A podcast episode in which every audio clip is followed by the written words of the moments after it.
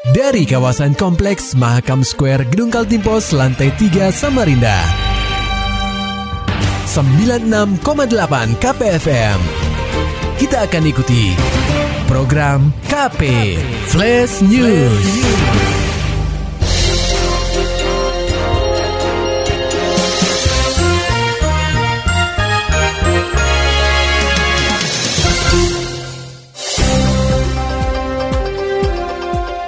Anda sedang menyimak program KP Flash News bersama saya Agung Pratama.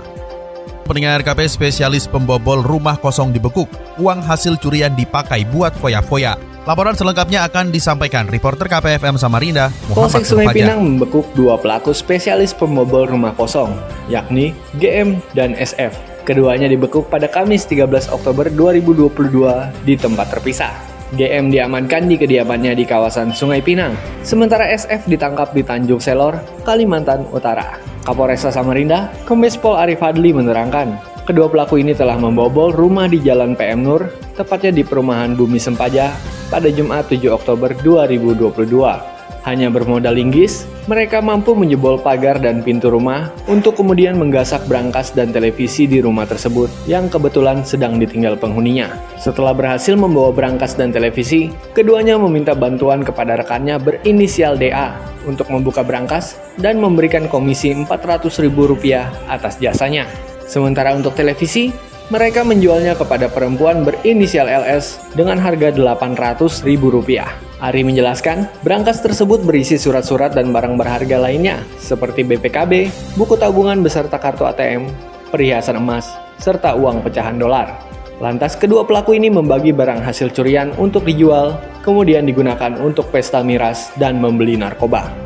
Nah, ini laporan yang pada saat awal pelaporan karena kerugian isi dari berangkas ini BPKB 2 ditotalkan oleh pelapor. Kalau uang tunai itu hanya uang dolar dan ada beberapa kalung emas saja. Hanya untuk foya-foya saja. Atas perbuatannya, DM dan SF akan dijerat dengan pasal 363 KUHP tentang pencurian dengan pemberatan dan terancam hukuman maksimal 9 tahun penjara. Sementara untuk DA dan LS akan dijerat dengan pasal 480 KUHP karena terbukti sebagai penadah barang curian dan terancam pidana 5 tahun penjara. KPFM Samarinda, Muhammad Terfajar melaporkan.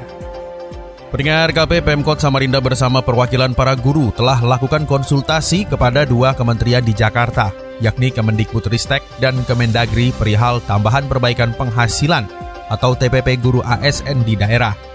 Konsultasi itu menyusul adanya aksi massa yang sebelumnya telah diterima oleh Wali Kota Samarinda Andi Harun. Beberapa orang ikut berangkat termasuk Kadisdik Samarinda Asli Nuryadin, Ketua Tim Penyelesaian Permasalahan TPP Guru Ridwan Tasa, perwakilan PGRI Samarinda hingga tim Wali Kota untuk Akselerasi Pembangunan atau TWAP Samarinda, Safarudin.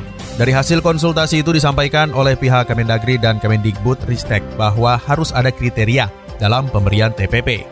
Kriteria ini disebut tak mudah untuk disusun, karena tidak beririsan dengan kriteria tunjangan profesi guru atau TPG dan tambahan penghasilan atau tamsil. Kepala Dinas Pendidikan Kota Samarinda Asli Nuryadin menyebutkan, secara singkat daerah masih diperbolehkan memberikan TPP, asalkan tidak beririsan, tidak sama dengan kriteria TPG dan tamsil. Terus yang Permen Dagri 84 tentang uh, pedoman penyusunan anggaran daerah yang di halaman 34 itu tertulis bahwa yang disebut belanja daerah itu jangan dimasukkan guru itu sebenarnya adalah cara menghitung. Cara menghitung saja. Jadi boleh apa tidaknya sama seperti Permen Dagri tadi. Jadi kalau daerah mau mau membantu silahkan saja. Yang penting sesuaikan dengan kemampuan keuangan daerah dan indikatornya jangan beririsan. Intinya itu aja.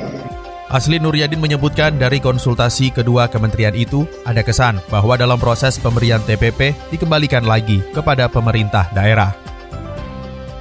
Peringat KP Komisi 3 DPRD Kaltim melakukan rapat internal untuk membahas penghapusan dua peraturan daerah atau Perda yakni Perda nomor 8 tahun 2013 tentang penyelenggaraan reklamasi dan pasca tambang, serta Perda nomor 14 tahun 2012 tentang pengelolaan air tanah. Dalam rapat internal yang dilakukan pada Selasa 18 Oktober 2022, Komisi 3 DPRD Kaltim membahas alasan dan argumentasi yang objektif untuk mencabut kedua perda tersebut.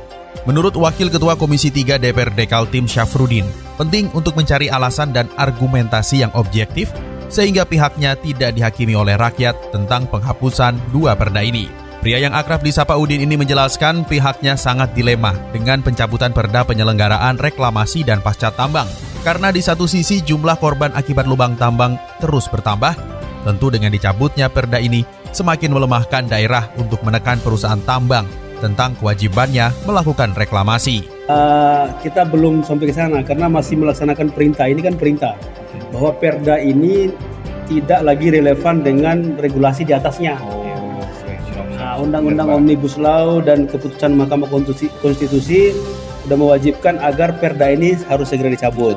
Nah, tapi fakta-fakta kenyataan lapangannya tidak sesuai kan gitu. Karena kita nih rakyat Kalimantan Timur dan kami wakil rakyat memahami, mengerti tentang apa yang menjadi keadaan dan kondisi rakyat. Rakyat sebenarnya dengan bertambah dan meningkatnya jumlah uh, korban lubang tambang, saya kira ini lagi-lagi pemerintah pusat membuat daerah semakin tidak berdaya dalam pengawasan soal uh, sektor tambang. Lebih lanjut, untuk membahas hal ini Komisi 3 akan mengundang berbagai leading sektor seperti Dinas Energi dan Sumber Daya Mineral atau ESDM Kaltim, Dinas Lingkungan Hidup atau DLH Kaltim, serta perusahaan tambang pemilik izin usaha pertambangan atau IUP, serta PKP 2B. Peringkat KP cegah pernikahan dini Puji Setiawati sampaikan pentingnya perkuat pertahanan keluarga. Laporan selengkapnya disampaikan reporter KPFM Samarinda, Paulani Alamin. Anggota DPRD Kaltim Puji Setiawati menyampaikan pentingnya peran keluarga dalam membangun generasi bangsa. Hal tersebut disampaikannya dalam sosialisasi perda atau sosper yang berlangsung di Jalan Majenang, Kelurahan Makroman, Kecamatan Sambutan, Senin 17 Oktober 2022. Persoalan yang disosialisasikan dalam sosper itu adalah peraturan daerah atau Perda nomor 2 tahun 2022 tentang penyelenggaraan pembangunan ketahanan keluarga. Puji menerangkan, peran keluarga dalam mewujudkan generasi bangsa yang berkualitas sangat besar. Oleh sebab itu, perlu adanya dorongan dari semua pihak agar tercipta keluarga sejahtera. Di antara persoalan yang diatur dalam perda tersebut adalah perkawinan di bawah umur. Menurut Puji, usia belum mencapai masa produktif dapat menyebabkan berbagai masalah di kehidupan keluarga yaitu Perda nomor 2 tahun 2022 tentang penyelenggaraan ketahanan keluarga. Perda ini dibuat oleh DPR dengan tujuan dan dengan pertimbangan bahwa selama ini apa yang kita khawatirkan di Kalimantan Timur dan Samarinda itu terjadi. Yaitu contohnya adalah perkawinan saat ini banyak sekali terjadi perkawinan yang sangat muda sekali. Usia usianya belum usia yang produktif. Belum usia yang tingkat kematangan alat reproduksi juga belum matang. Belum siap untuk dimulai Anggota DPRD Kaltim Puji Setiawati juga mendorong pemerintah lewat organisasi perangkat daerah terkait dapat mendorong terciptanya keluarga sejahtera dengan membangun sarana dan prasarana.